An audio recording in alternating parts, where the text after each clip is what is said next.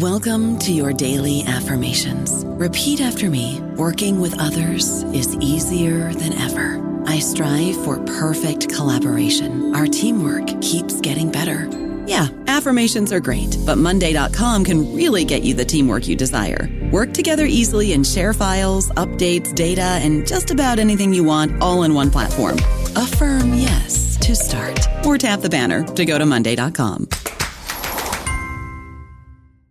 Hello, it is Ryan, and we could all use an extra bright spot in our day, couldn't we? Just to make up for things like sitting in traffic, doing the dishes, counting your steps, you know, all the mundane stuff. That is why I'm such a big fan of Chumba Casino. Chumba Casino has all your favorite social casino style games that you can play for free anytime, anywhere with daily bonuses. That should brighten your day a little.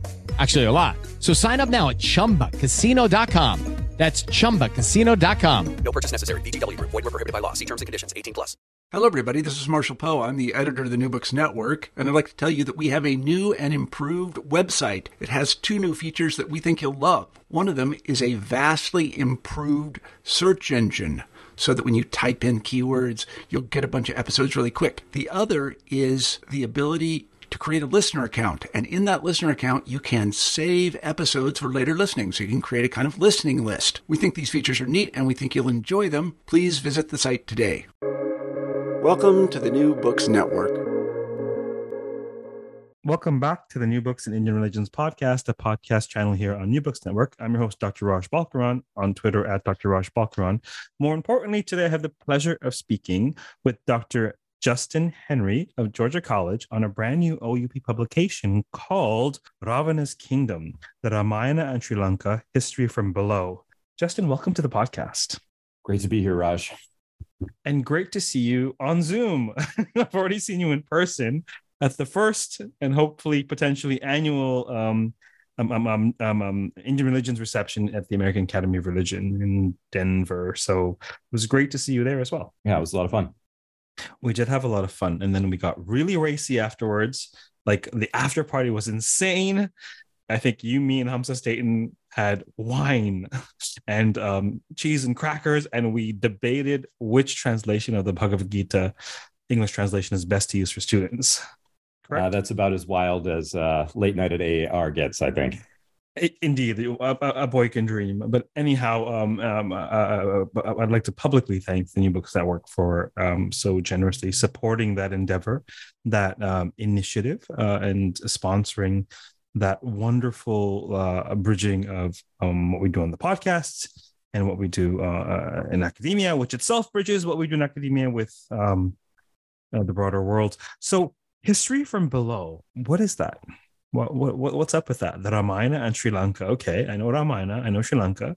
I mean, I'm sure you've gathered as a listener of the podcast that you know I'm a little bit slow, so I ask these ridiculous questions. But Ramayana, Sri Lanka, history from below. This is an historical monograph from below. So tell us about that. Yeah, it's uh, a book about history writing, uh, historical imagination, and perceptions of history.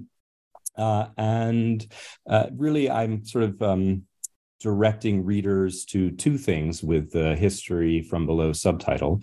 Uh, one is counter narratives to this long established tradition of history writing by Buddhist monks in Sri Lanka, uh, the, the, Pali Chronicles. Uh, very famously, the Dipavamsa and Mahavamsa, uh, some of the earliest historical texts in any language uh, in South Asia. These are chronicles of the acts of the Buddhist kings of Sri Lanka, uh, the, the Mahavamsa was first written probably in the fifth century, updated periodically since then, actually last in 2010 uh, under the Rajapaksa brothers. Uh, and uh, in the first portion of the book, I'm looking at uh, supplementary narratives to these Pali Chronicles, uh, including the later edition in Sinhala historical works of events of the Ramayana and Ravana's reign, uh, Ravana there being treated as a historical king uh, and, and person. So that's sort of the first portion uh, of the book.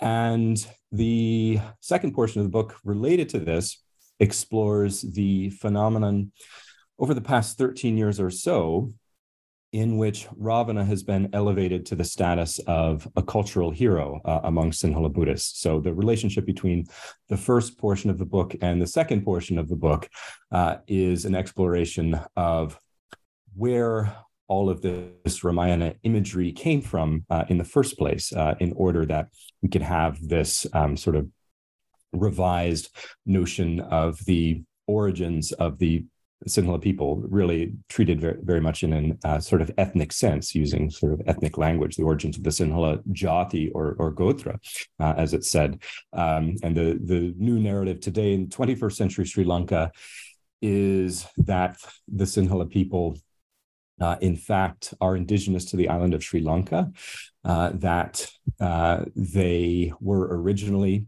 the uh, Yaksha people, the Yaksha Gotra, of whom Ravana was a historical king. Uh, Ravana is regarded as a Yaksha rather than a Rakshasa, somewhat confusingly in Sri Lanka, but uh, that's the way it goes. and so that's that's the history from below bit.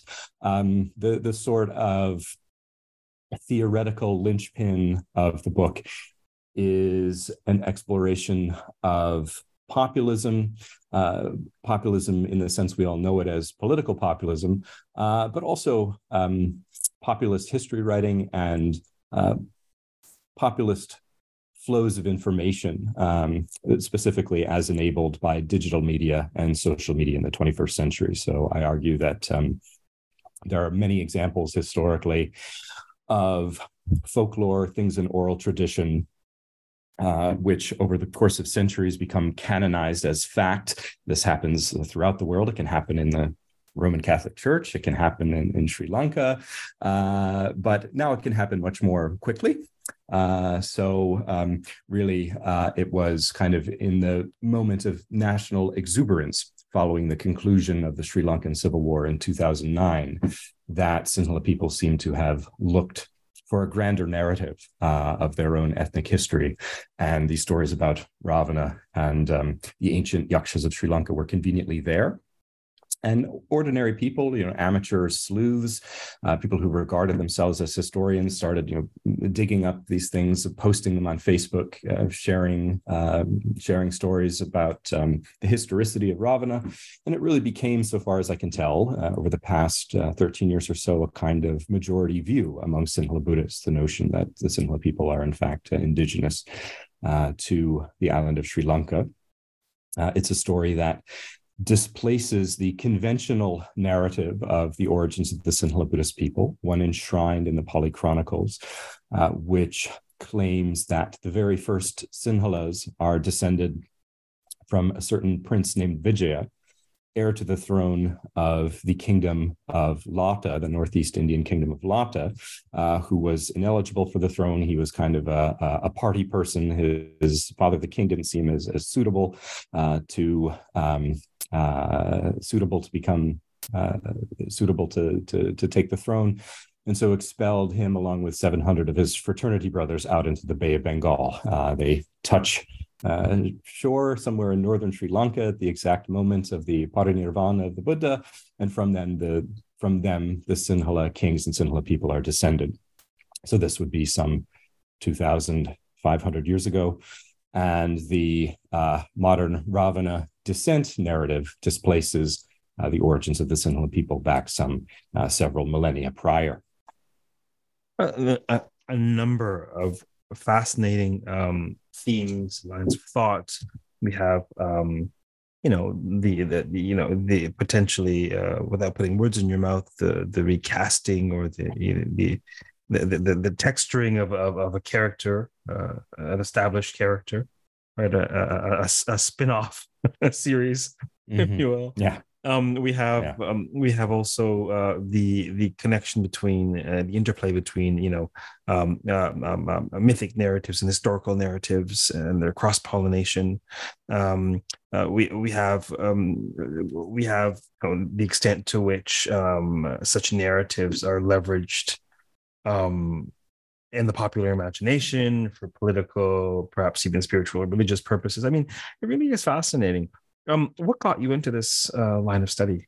How did you get interested in this? Uh, well, I started off really as a student of Pali Buddhism uh, prior to doing my PhD, uh, I spent two years in Sri Lanka studying Sanskrit, Pali, uh, and Sinhala.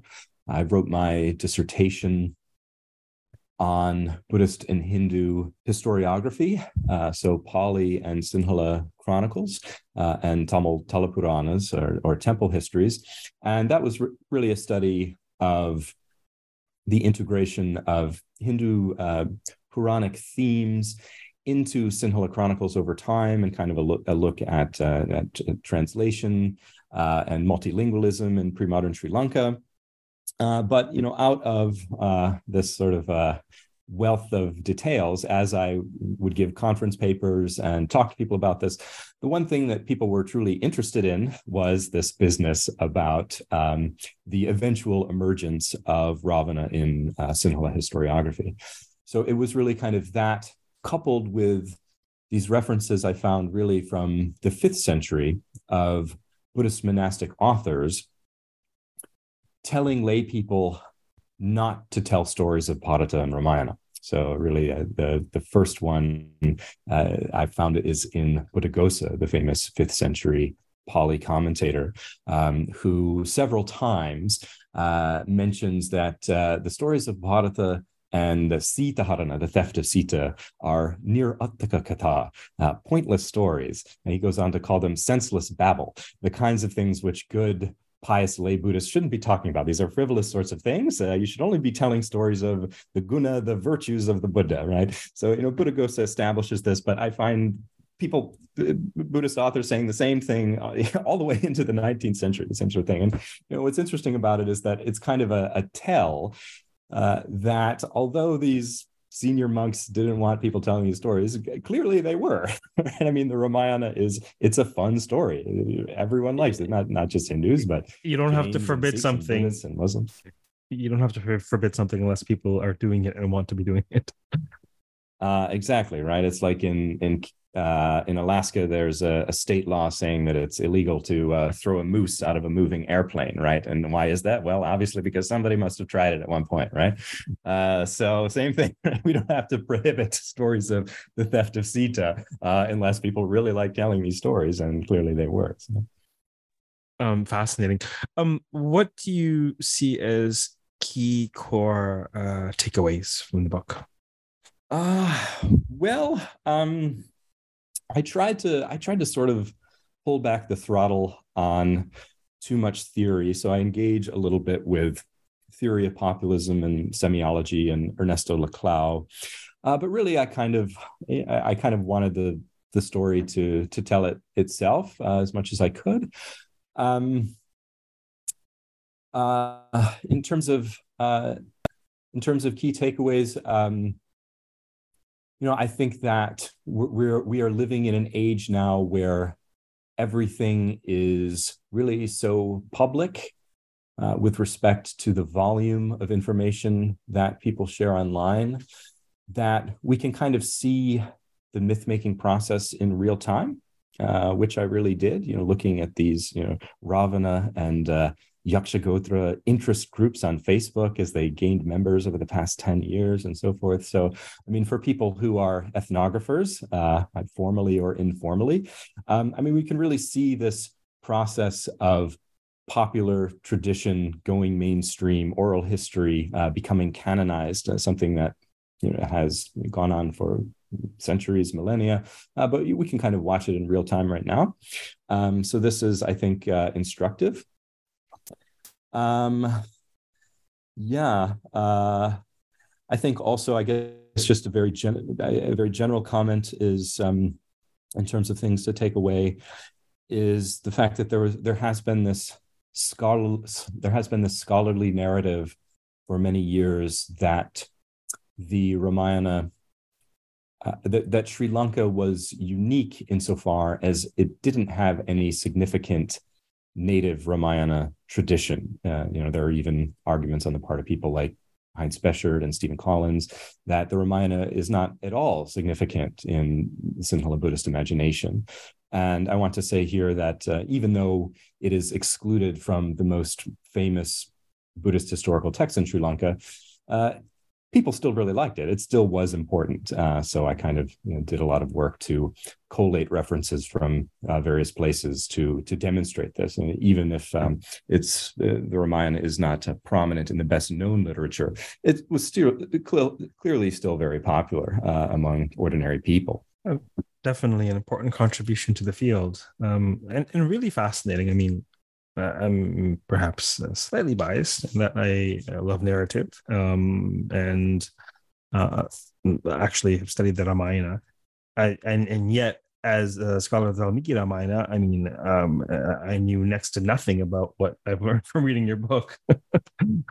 it's such a rich, rich tradition, and it's such an epic tale, pun intended, um, that folks love to engage. They love to uh, perhaps assimilate, perhaps appropriate, perhaps recast, and it's just a you know it's a powerful, uh, moving story. And if you want to move people for whatever purposes, why not use the Ramayana? Um, what surprised you about this research? Ah. Uh, um, you know, so one one point that I make in my book is that the endurance of the Ramayana owes to the fact that it's a fun story to tell. I mean, this is the motivation for the objection on the part of these Buddhist monks who are trying to uh, prohibit it. Uh, I mean, it's it's like too fun, right? And you know, we're supposed to uh, uh we are supposed to uh, subdue our passions as a good Buddhist. So, you know, stories about um, uh, martial heroism and romance are not the kinds of things that we're supposed to be talking about.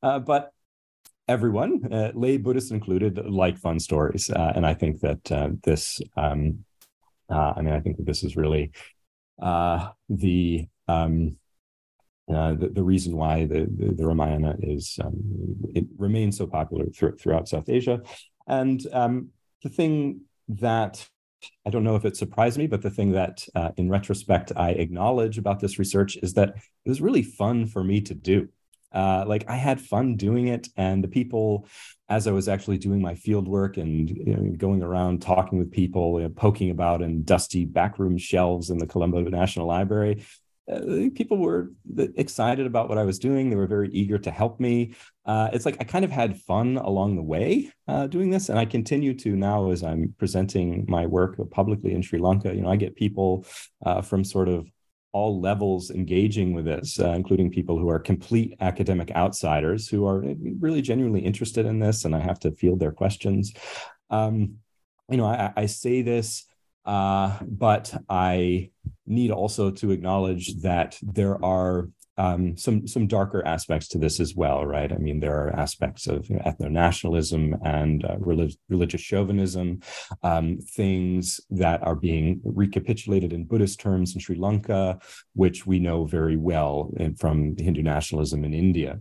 Uh, so um, it, it's important to acknowledge that as I spend a, a great deal of time doing uh, in my book, also. So you know, the things that are fun uh, can also, um, of course, uh, you know, have these um, uh, um, dark, dark underbelly aspects to them. Yeah, yeah.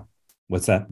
As dark and uh, dark underbelly. Uh, uh, yes, the dark underbelly. Yeah, of course. Um, I'm so glad to hear that you had so much fun with your research. I think um, is isn't that perhaps uh, um, um, the goal you know find work that's remotely enjoyable pursue it yes um yes um, I, and which is not to say it's not a work and i'm sure there was a fair bit of toil to pop this out i i imagine of course, like with any book of course um, yeah. i have um i typically steer clear of very nerdy questions on this podcast for obvious reasons. But I just I, I can't help but ask you. I, I realize that it's it's sort of ancillary to your primary research aim, but have you come across uh, uh, scholarship uh, uh regarding whether or not the Lanka and the Valmiki Ramayana is actually what we think of Sri Lanka today? Has this have you come across this? So I actually spend uh, a bit of time treating it uh, in chapter two of my book. Uh, and the answer seems to be not just with respect to Valmiki Ramayana, but um, pretty much all first millennium Ramayanas in India. The answer seems to be uh, no, that there is not uh, an identity between the Lankapura or Lankapuri of Ravana and the island of Sri Lanka. So, spoiler uh, alert. Yeah, it's uh, yes, spoiler alert, right? Yeah, I mean, the uh, Lankapura is described as this uh, enormous uh, citadel uh, that sits on the top of Trikuta mountain that is 100 yojanas or 800 miles out in the Southern Ocean. This is in the Valmiki Ramayana. And um, other first millennium Sanskrit texts make a distinction between Ravana's Lankapura and Sinhala Dvipa, the island of the Sinhalas, which is Sri Lanka. So, yeah, we don't really get a sense of an identity between Lankapura and Sri Lanka there. Who might most uh, be interested in or benefit from the book? My editor called the book a high level academic monograph uh, and insisted Ooh. that it should be sold as a, as a hardcover for a, high price. and I, I tried to argue with him saying that there, w- there would be uh, broad interest in this book, not only among scholars, but among members of the general public. Uh, I really tried hard not to use too much theory or too much jargon uh, there are a lot of footnotes. It is, of course, a scholarly monograph, uh, but I hope that it's at least accessible to undergraduates. I hope that it's at least accessible to interested members of the general public. And from my understanding of how it's selling so far, um, it is reaching a wide audience. So, yeah, I just hope it's definitely, it is certainly an accessible read without question. Um, who, in terms of, um, in terms of fields, interests, uh, so I, am really coming from a Buddhist studies background. Um, and my language training is in Pali and Sinhala primarily.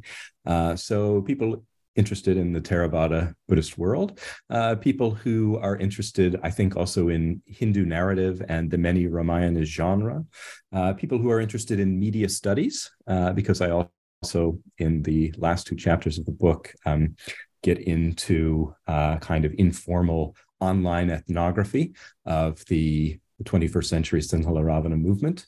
Uh, so uh, people in uh, in domains like that, um, and people sort of generally interested in um, uh, contemporary Indian religions, I would say. Fantastic. And so, is this work that you're continuing in some shape or form?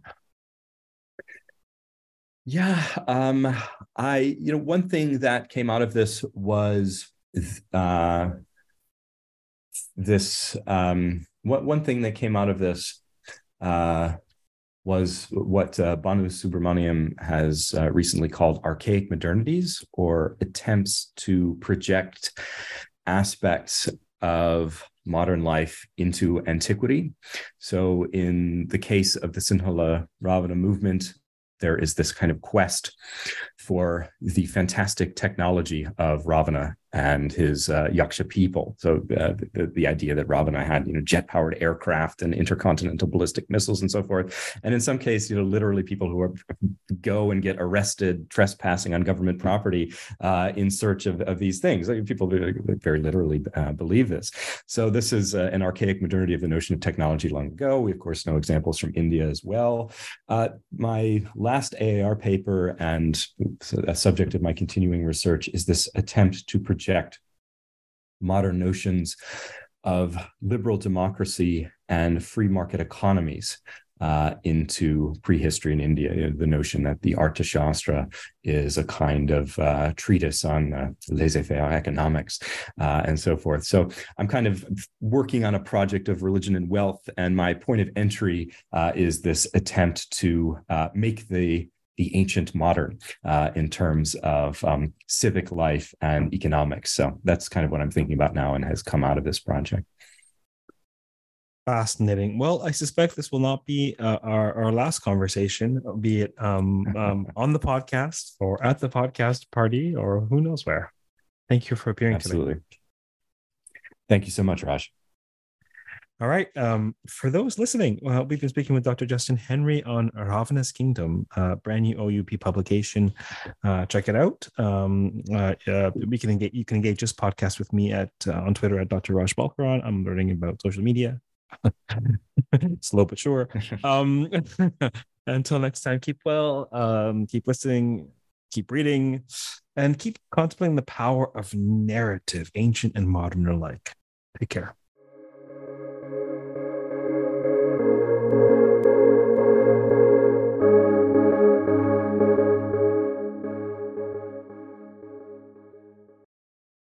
Lucky Land slots, you can get lucky just about anywhere. This is your captain speaking. Uh, we've got clear runway and the weather's fine, but we're just going to circle up here a while and uh, get lucky. No, no, nothing like that. It's just these cash prizes add up quick. So I suggest you sit back, keep your tray table upright, and start getting lucky. Play for free at LuckyLandSlots.com. Are you feeling lucky? No purchase necessary. Void where prohibited by law. 18 plus terms and conditions apply. See website for details.